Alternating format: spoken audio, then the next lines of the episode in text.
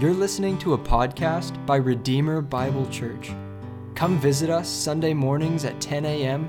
or visit our website at redeemerfortbend.org for more information. Thanks and enjoy.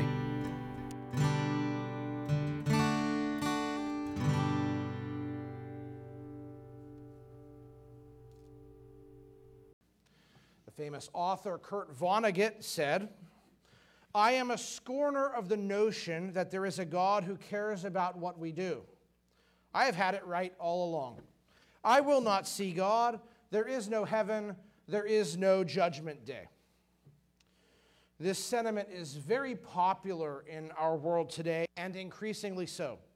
Uh, studies indicate that over the last 15 years, the number of American adults without religious conviction has almost doubled because many people find it appealing that God is merely a myth from some bygone pre scientific age, that final judgment is simply a scary story we tell our kids to keep them behaving, and that enlightened adults should embrace freedom freedom from oversight, freedom from traditional values, freedom to live however we want. So let us eat, drink, and be merry because we will all die. And when we do, we will be non existent and escape ultimate accountability for everything that we've ever done. Man, that is a popular idea today. There's one problem it's a lie, it's a carnal fairy tale because there is a God, because He is holy, because He does care what we do because he will judge every person who has ever lived. And in the end, he will assign to each of us one of only two ultimate, final, and eternal destinies. In the end, there really is a heaven to be gained, and there really is a hell to be shunned. And today we're going to see that this is all true because Jesus Christ the judge who will preside over Judgment Day tells us all about it. And that's what we're going to see as we continue our study in Matthew's Gospel. Today we'll be in Matthew chapter 25, verses 31 through 46. And in our passage, we're going to see three important truths that will help us think about the final judgment. First, we're going to see that Jesus will judge everybody who has ever lived. Second, we're going to see some maybe surprising things that Jesus says about the role that our works play in his judgment. And third, we're going to see the only two possible outcomes that result from Jesus' judgment. We begin with our first point that Jesus will judge everybody who has ever lived. Over the last few weeks, we've looked at the fifth and final sermon of the Lord Jesus that's recorded in Matthew's Gospel, which is called the Olivet Discourse and it's about the shape of history. And this morning we come to the conclusion of Jesus' sermon. And it begins like this in chapter 25, verse 31. He says, When the Son of Man comes in his glory, and all the angels with him, then he will sit on his glorious throne, and before him will be gathered all the nations. Now, what's going on here? Well, Jesus has just concluded a set of four parables about how we need to be ready for the end. And now that that's done, he returns to what he was doing in the earlier part of his discourse, where he was describing the events of the future. And he picks up where he left off. Uh, Jesus said back in chapter 24, verse 30, They will see the Son of Man coming on the clouds of heaven with power and great glory. And he will send out his angels with a loud trumpet call, and they will gather his elect from the four winds from one end of heaven to the other. Now, here we see the same elements in the first few verses of our passage. So we've returned to this same point in the chronology. We are at the very end of history. The Son of Man comes to the earth. Now, we've talked about this term, Son of Man, a lot lately. It comes from Daniel chapter 7. And It speaks of a prophetic figure who is both truly human and truly divine, who will receive from God the Father a glorious, global, unending kingdom. And we have seen that Jesus is this Son of Man. In fact, he often refers to himself using this title in Matthew's Gospel. So, as we see the Son of Man coming here, we need to understand this is talking about the second coming of Jesus. And as Jesus returns, he brings his angels with him, and then there will be a final separation of the saved and the lost. And that is the idea that Jesus is now going to develop. Let me also point out here that we know Jesus here is talking about the end because he speaks about his glorious throne. He's mentioned this once before, back in chapter 19, verse 28, where he says that when the Son of Man sits on his glorious throne, he does so in what Jesus calls the new world. So, as our passage begins, some really massive things have taken place. Heaven has collided with earth. Jesus has conquered and subjugated this rebellious planet, and he is now enthroned. And that's why chapter 25, verse 34, doesn't simply call Jesus the Son of Man. No, now he's called the King. Now, Jesus has always been king by right and title. Now he is king in an actualized, undisputed way. His will is about to be done on earth as it is in heaven. And so he, he, now he executes judgment.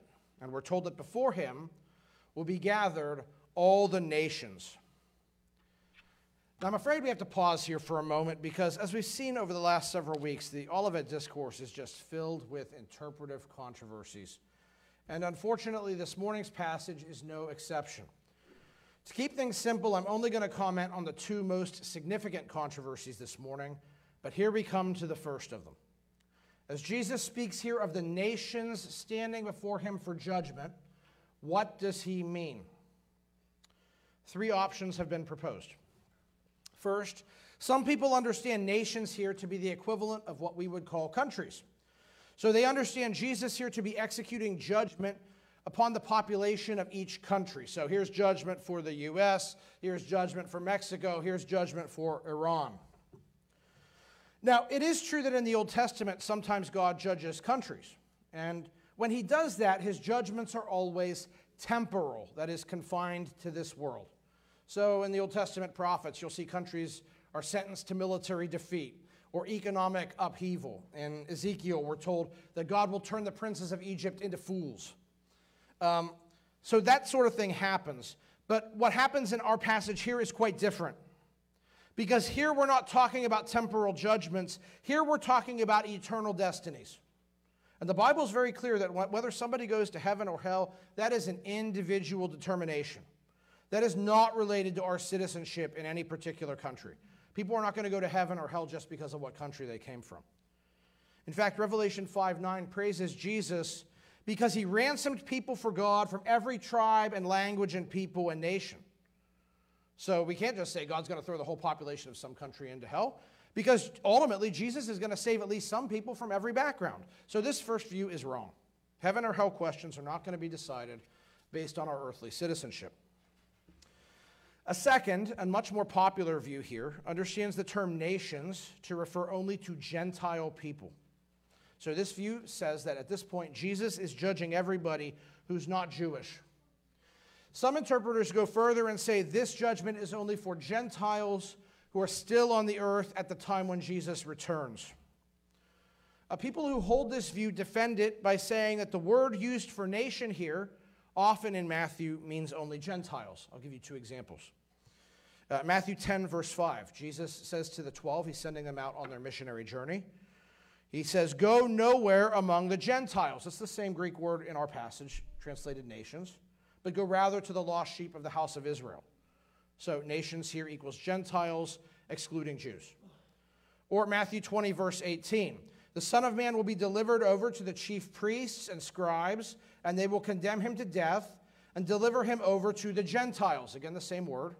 To be mocked, flogged, and crucified, and he will be raised on the third day. So here again, the Jews hand Jesus over to the nations to have him killed. So nations just means Gentiles. And so these proponents of this view argue now in this same way Matthew 25, 32, nations equals Gentiles. There's just one big problem, which is that in Matthew 25, 32, Jesus doesn't simply use the word nations, he uses the phrase all nations. And when you look that phrase up in Matthew, you will discover that it has its own meaning and appears in three other places in the book. And it is not limited only to Gentiles. So I don't hold this second view either. Instead, I hold a third view, which means, which recognizes that in Matthew, all nations means everybody, without exception. We see that first in chapter 24, verse 9. Jesus says, You will be hated by all nations for my name's sake. Is that Gentiles only? That would be very hard to sustain because of the parallel in Mark 13 9, which says, You will be beaten in synagogues. That doesn't sound like Gentiles only, does it? No, Jesus is saying everybody is going to hate his followers, Jews and Gentiles alike, that are not believers. In the same way, Matthew 24 14. And this gospel of the kingdom will be proclaimed throughout the whole world as a testimony to all nations, and then the end will come. All nations cannot mean Gentiles to the exclusion of Jews, because Jesus is prophesying the whole world, Jews and Gentiles alike, will be exposed to the gospel. And this is made crystal clear in one of the final commands of this book, Matthew 28 19. Go therefore and make disciples of all nations. That certainly cannot mean Gentiles to the exclusion of Jews. If for no other reason, then in Acts 1, Jesus tells his disciples to go be his witnesses in Jerusalem, Judea, Samaria, and to the ends of the earth, to make disciples of Jews and Gentiles alike. So, all nations here means everybody. And that tells us that at this final judgment, everybody will stand before Jesus, Jews and Gentiles alike. We also learn from other passages in the Bible that all people will stand before Jesus, whether they have lived until his return or whether they have already died. The Old Testament teaches this plainly. Daniel 12, 2. Many of those who sleep in the dust of the earth shall awake, some to everlasting life, and some to shame and everlasting contempt. Jesus says it too, John 5, verse 25. Listen to this. Truly, truly, I say to you, an hour is coming and is now here when the dead will hear the voice of the Son of God, and those who hear will live. For an hour is coming when all those who are in the tombs will hear his voice and come out. Those who have done good to the resurrection of life, and those who have done evil to the resurrection of judgment. All right, what are we to take from this first point, friends? Contrary to the lies of this world, there will be a final judgment. Jesus, who is God and man, will return to this earth, and no one is safe from his examination. Our world is wrong when it tells us that death will make us non existent and unaccountable. Because Jesus says in Revelation 1, He has the keys to death and Hades. He has the power to return life to everybody who has died and then impose His verdict. So we need to know the Bible is telling us the truth when it says, It is appointed to man once to die and then the judgment. Friends, we must and we will each stand before Jesus for judgment. John 5:30 Jesus says as I hear that is from his father I judge and my judgment is just. And this is a great comfort, I think. Well, it may not be if we don't know Christ. But unlike in our judicial system today, in that ultimate courtroom, we won't have to worry about a miscarriage of justice. Nobody's going to walk out of there that's guilty with a $100 bond. Nobody's going to walk free because of a technicality or because they were able to get a good attorney, you know. Nobody's going to have to worry about the integrity or competence of the judge because Jesus is the judge and he knows and sees all. And friends, the judge of all the earth will do what is right. So we must appear before him. Well, now we come to our second point, and here Jesus says some surprising things about the role that our works play in his judgment. As everybody is gathered before Jesus, now we're told this look at verse 32. And he will separate people from one another as a shepherd separates the sheep from the goats. And he will place the sheep on his right, but the goats on his left. So everybody gets separated into just these two groups. And Jesus likens this to something the disciples would have seen uh, in the countrysides of Judea. During the day, sheep and goats would commingle, but at night they had to be separated because while the sheep would do well as the cold air came in, the goats needed to huddle together to keep warm. In the same way, now, people are gathered into these two groups. One group is ushered to Jesus' right, which we've seen before in this book is the place of honor. The other group is on his left. They will not be honored. And now King Jesus speaks, verse 34. Then the king will say to those on his right, Come, you who are blessed by my Father, inherit the kingdom prepared for you from the foundation of the world. For I was hungry, and you gave me food. I was thirsty, and you gave me drink. I was a stranger, and you welcomed me. I was naked, and you clothed me. I was sick, and you visited me. I was in prison, and you came to me. Now, those on his right are invited to participate in a glorious reward that we're going to talk about at the end of our time together. But I think what probably catches our attention here is Jesus' explanation that goes along with this invitation. As he says that those on his right have served him by ministering to him when he was hungry or thirsty or stranger or without clothing or sick or in prison. Now, this statement might seem very strange to us. When was Jesus in prison except at the very end of his life? When was he so poor that he lacked clothing? What is Jesus talking about here? Thankfully, we don't have to guess because our confusion is shared by the people who are at his right hand.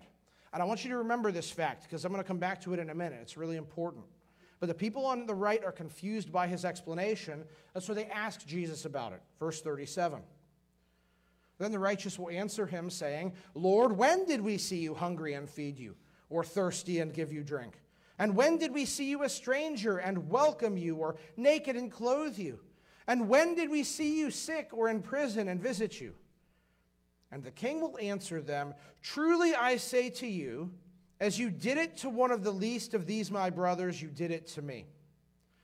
So the king identifies certain deeds that were performed for a group of people that he calls the least of these my brothers, and he says, whatever was done to them, it's like it was done to Jesus himself. All right, now Jesus speaks to the group on his left. Verse 41. Then he will say to those on his left, Depart from me, you cursed, into the eternal fire prepared for the devil and his angels. For I was hungry, and you gave me no food. I was thirsty, and you gave me no drink. I was a stranger, and you did not welcome me, naked, and you did not clothe me, sick and in prison, and you did not visit me. Now, again, we're going to talk about the penalty this group receives at the end of our time today. But again, my guess is we're thinking really hard about what does this explanation mean?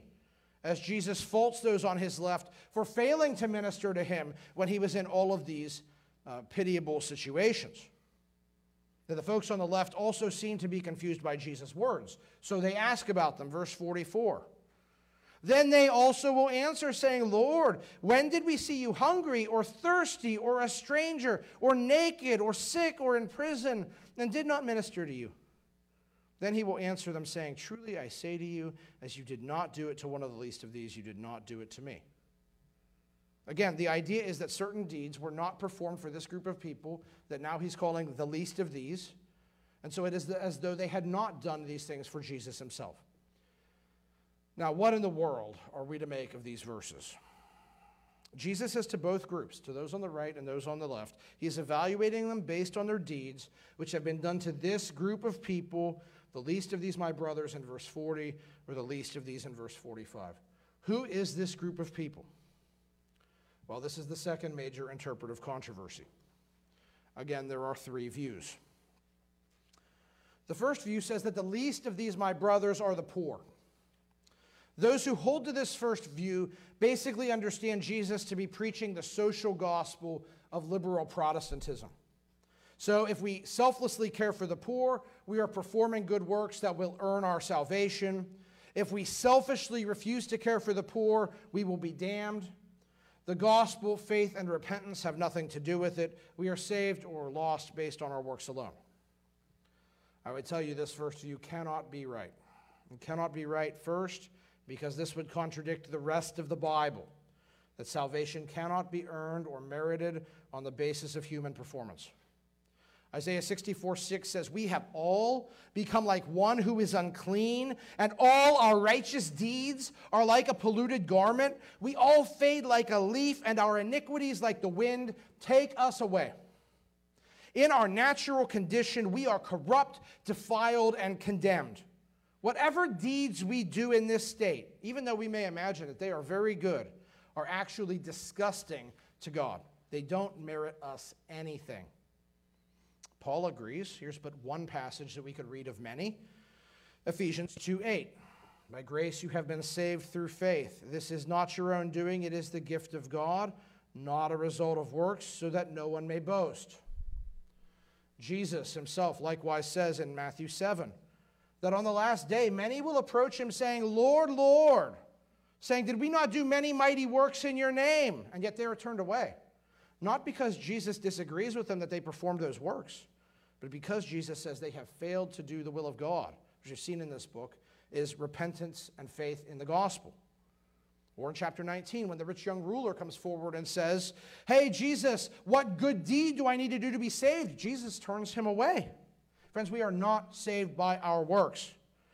John 5 24 says, Truly, truly, I say to you, whoever hears my word and believes him who sent me has eternal life. He does not come into judgment, but has passed from death to life. Salvation is by God's grace alone, through faith alone, in Christ alone, not earned by our works. So that's the first reason this passage can't be teaching a social gospel works righteousness. The rest of the Bible precludes it.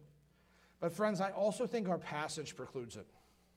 Because in our passage, the people gathered to Jesus' right hand are confused by this scene. It's not like as they're being gathered together, they say, You know, all these years I worked so hard for the poor, I knew I was going to earn heaven. No, and, and, they're shocked when Jesus makes this statement because in life, the people who are saved here saw no connection between the works that they're being praised for and the reward that they're about to receive. These folks haven't been trying to earn their way in. So I think we must understand that is not the proper interpretation either. This is not teaching works righteousness. A second popular view today understands the least of these my brothers as being a reference to Jewish people. Particularly, this view sees our passage as describing a judgment of Gentiles who will be evaluated based on how they treated the Jews during the Great Tribulation period at the end of history. Frankly, the problem with this view is it's totally foreign to Matthew's gospel. For instance, when Jesus speaks about my brothers in this book, and he does twice, he never once uses that language to speak about uh, Jewish people. In fact, he explicitly indicates that his brothers are not simply those who share a common ancestry with him. We're going to see that in just a minute. Moreover, I've already shown that this scene is not just a judgment of Gentiles alive on the earth when Jesus returns. And third, I would say here, this approach totally misses the point of the, of the, of the Gospel of Matthew in some ways.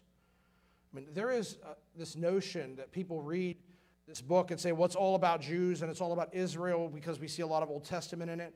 Okay, from chapter one and Jesus' genealogy, we have seen, yes, Jesus is the Jewish Messiah, but Jesus is the Jewish Messiah who brings Gentiles into his kingdom.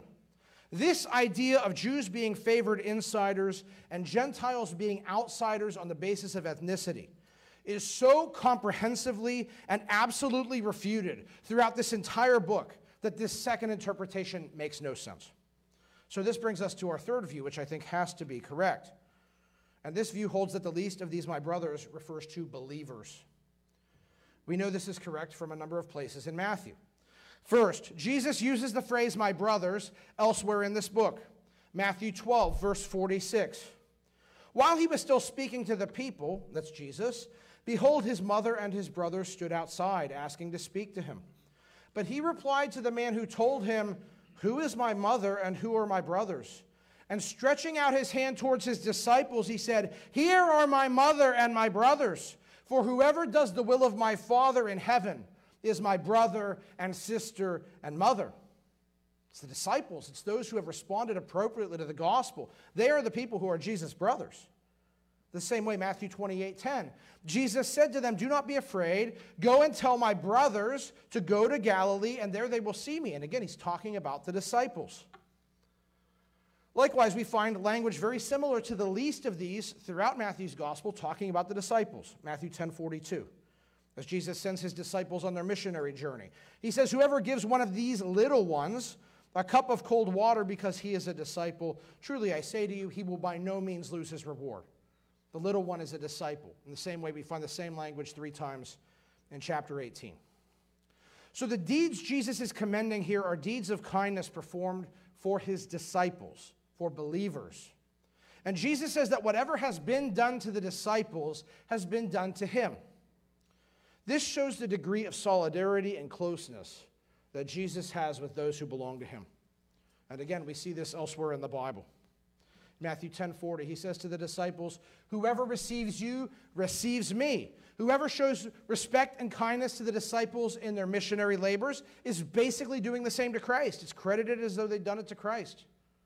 Or on the flip side, in Acts 9, as the risen Jesus confronts the persecutor Saul, he says, Saul, Saul, why are you persecuting me? And he said, Who are you, Lord? And he said, I am Jesus whom you are persecuting. Saul is persecuting the church. But Jesus says, No, you're actually persecuting me. Whatever you do to my people, you're doing to me. All right. Now maybe say, okay, that's all well and good. But Jesus is talking about judging people based on their works. Is this not fundamentally contrary to the gospel? I don't think so, and I'll give you two reasons.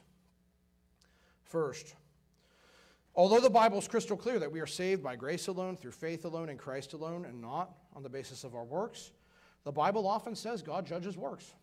Let me give you a sampling of six verses across the scripture. Psalm 62 12 says, For you will render to a man according to his work. Isaiah 3:10 Tell the righteous that it will be well with them for they shall eat the fruit of their deeds woe to the wicked it shall be ill with him for what his hands have dealt out shall be done to him Jeremiah 17:10 I the Lord search the heart and test the mind to give every man according to his ways according to the fruit of his deeds Elsewhere in Matthew chapter 16, verse 27. The Son of Man is going to come with his angels in the glory of his Father, and then he will repay each person according to what he has done. Romans 2 6. He will render to each one according to his works. And one of the last verses of the Bible, Revelation 22 12, Jesus says, Behold, I am coming soon, bringing my recompense with me to repay each one for what he has done. Now, this idea that God judges our works would seem to be bad news. Because we're sinners. We've all done terrible things in thought and deed. Indeed, Revelation 20, verse 13, speaks of the lost, saying they were judged, each one of them, according to what they had done, and right afterwards they are cast into the lake of fire. I think we're okay with that. But I think what might be a bit new and challenging to us here is this idea that works appear in a positive evaluation and judgment. How should we understand this? One commentator has said that while works are not the root of our salvation, they are the fruit of it, and I think that's right. If apart from a right relationship with God, all of our works are but filthy rags in His sight, then any work that God commends can only be the product of a real relationship with Him, grounded in true faith. And I think that's what we see here. Because the works Jesus is talking about here are deeds of kindness performed for the benefit of believers. Now, in Matthew, we've seen Jesus talk about how believers are going to be treated in the world. What's he say? Twice he said, You will be hated by all for my name's sake. Friends, the world hates God's people. Unbelievers hate God's people. They aren't going to do us any kindnesses because we love Jesus. But here Jesus speaks to people who have done kindnesses to believers. And not minor kindnesses. They've fed the hungry. They've opened their homes to the homeless. There's a cost for that, right? Nursing them while they're ill, man, that's risky. You know what's even riskier? Going to visit them in prison while they're persecuted and showing the Romans, hey, I'm a Christian too. Who's going to do those kind of sacrificial acts for believers? It's got to be other believers. See, the deeds that Jesus commends here are not deeds that merit and earn God's favor. No, these deeds are the evidence of true faith. Listen to another passage that I think makes this same point. 1 John chapter 3 verse 13. It says, "Do not be surprised, brothers, that the world hates you. We know that we have passed out of death into life because we love the brothers. Whoever does not love abides in death." There's many places where the Bible speaks about the fruit which is produced by true faith. We've talked about some of these last week. Uh, true faith perseveres to the end. True faith makes us want to obey God's word. True faith changes us so we don't live the way we used to. True faith prepares us for the end. And one more thing the Bible tells us about true faith is it produces good works. That's why, right after Paul says we're not saved by works in Ephesians 2, he goes on to say, For we are his workmanship, created in Christ Jesus for good works, which God prepared beforehand that we should walk in them. That's why James 2 says, I will show you my faith by my works. Faith by itself, if it does not have works, is dead. And one good work produced by true faith is true sacrificial love for our brothers and sisters in Christ.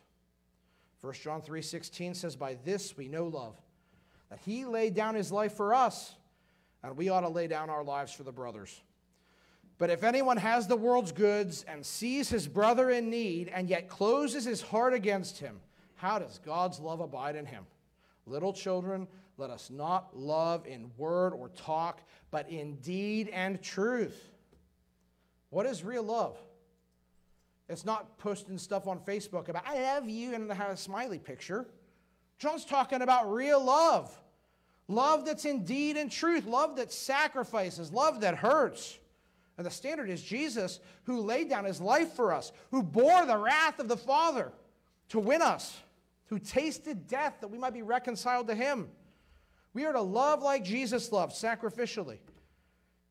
Brothers and sisters, do we have that kind of a love for our brothers and sisters in the Lord? I think that's what this passage is challenging us to ask ourselves. If we read this, I don't think we can help but ask ourselves what does this area of my life reveal about my claim of faith?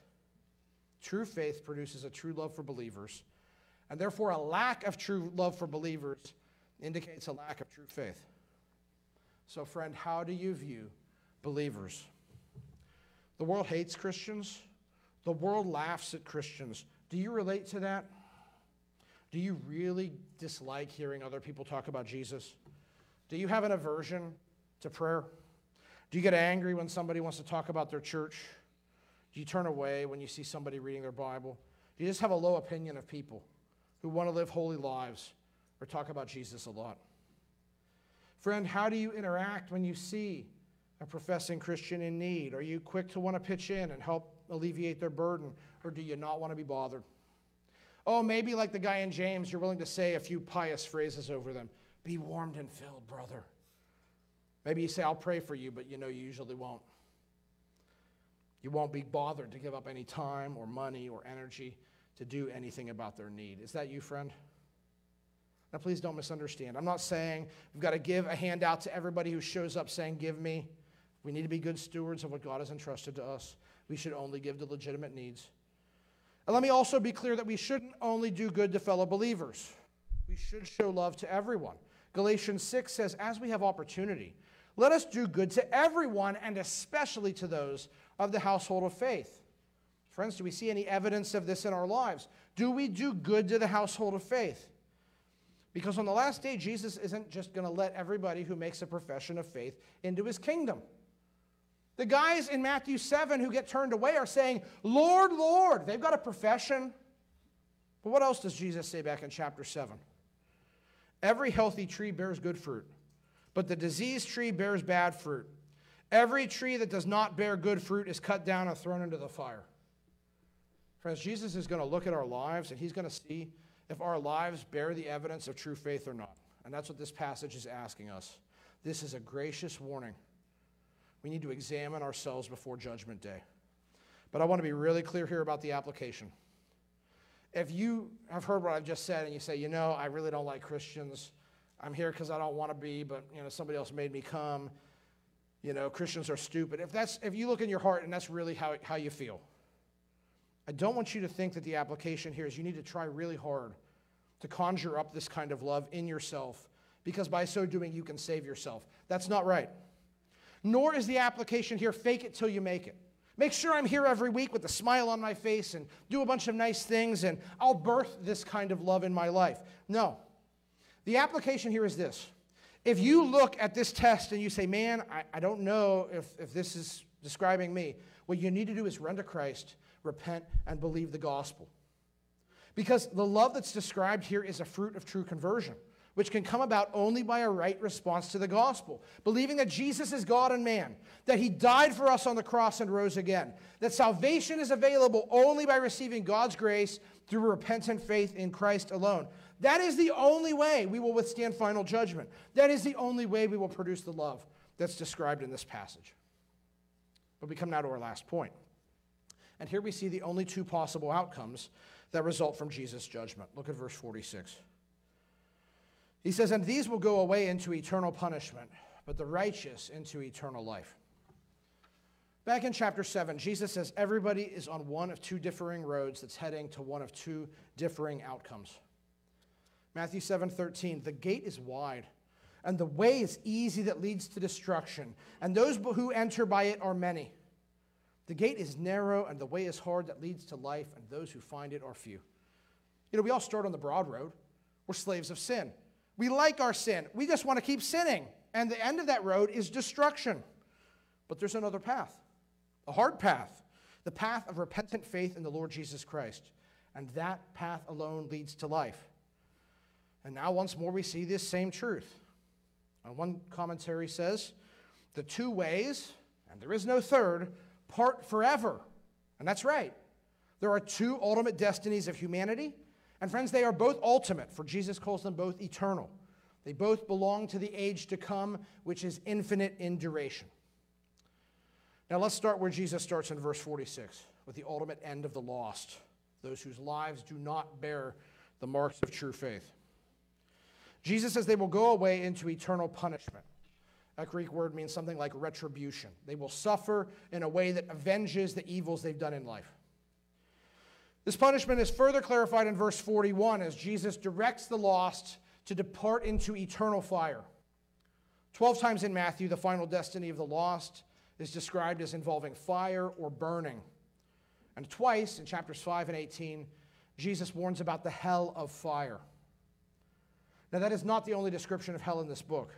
Three other times, Jesus speaks of hell not as fire, but as a place of outer darkness.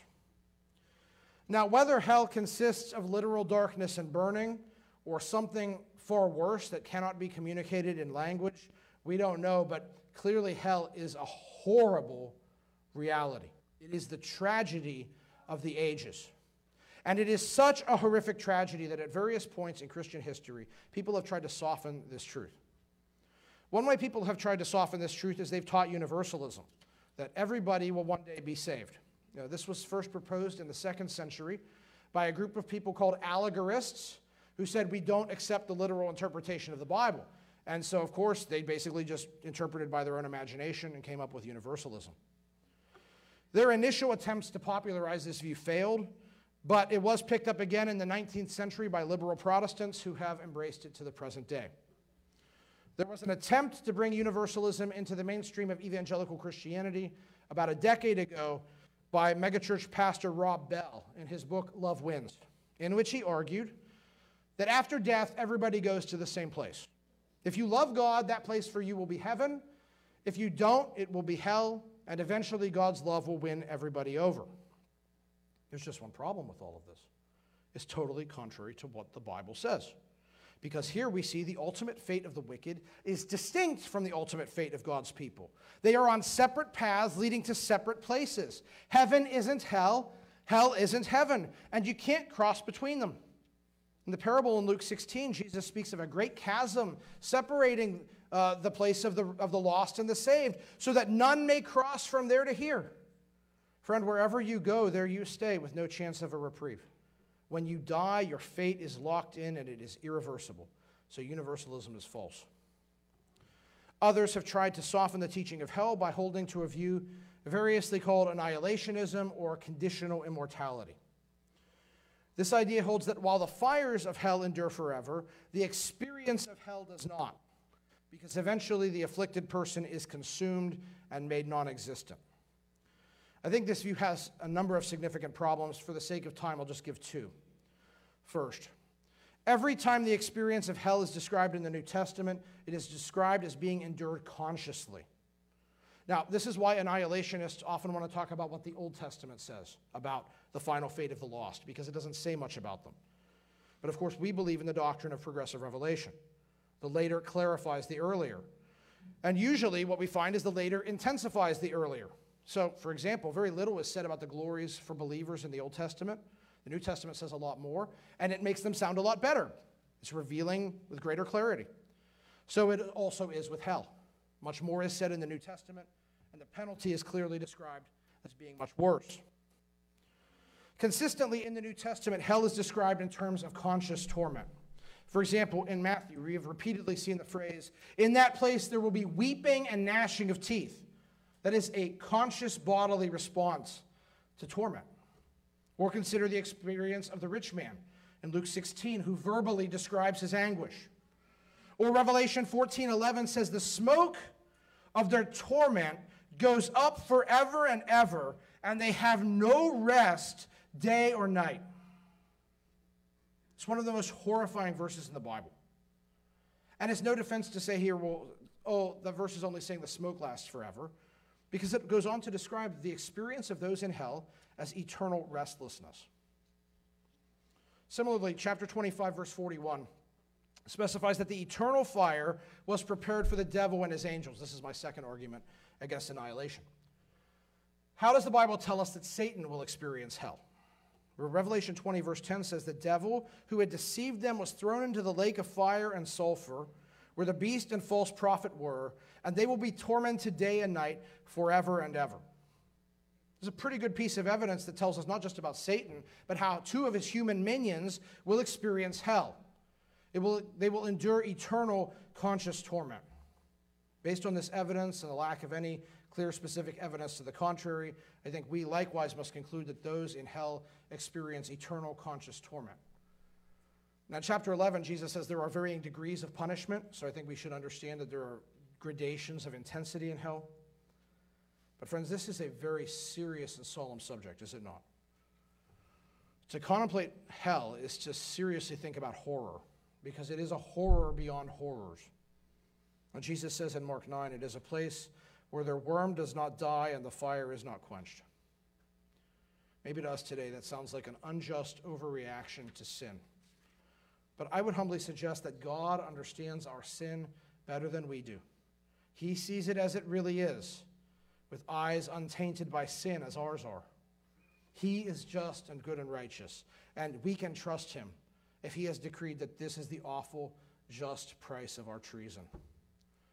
Friend, I want you to know there is nothing worse than the truth of hell it is a horror beyond imagining, and it is real. People are going there. People we know and love are going there. Maybe some of us are going there.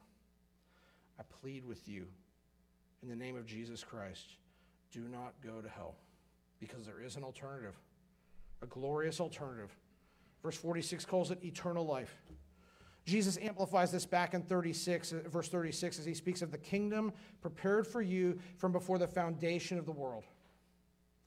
Now, when people see the word kingdom here, sometimes they say, was this judgment leading to a millennial kingdom? Is this leading to the new creation? Friends, this prophecy was given before any of the rest of that was revealed with clarity. So I think it is fruitless to try to split those hairs here. Instead, let's just delight in what we see in the Bible about the, the glories of heaven. Friends, God has prepared a place for his people from before time began. Hebrews 11 calls it the city whose designer and builder is God. It is the place in 2 Peter 3 where righteousness dwells. Doesn't that sound good? You live here in Houston, don't you want to live where righteousness dwells? It's a place that Jesus has said before in this book is where the righteous will shine like the sun in the kingdom of their Father. Matthew 8 says it's a place where many will come from east and west and recline at table with Abraham, Isaac, and Jacob. It's going to be like a great wedding feast, a time of immense joy, good food to eat, good things to drink, a good time to be had, and what a guest list from the patriarchs on down through the age. And friends, it's never going to end. The clearest depiction of heaven is, is found in Revelation 22, verses 1 through 5. Listen to this. Then the angel showed me the river of the water of life, bright as crystal, flowing from the throne of God and of the Lamb through the middle of the street of the city. Also, on either side of the river, the tree of life with its 12 kinds of fruit, yielding its fruit each month. The leaves of the tree were for the healing of the nations.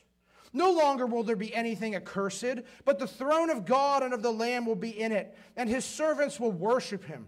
They will see his face, and his name will be on their foreheads, and night will be no more. They will need no light of lamp or sun, for the Lord God will be their light, and they will reign forever and ever.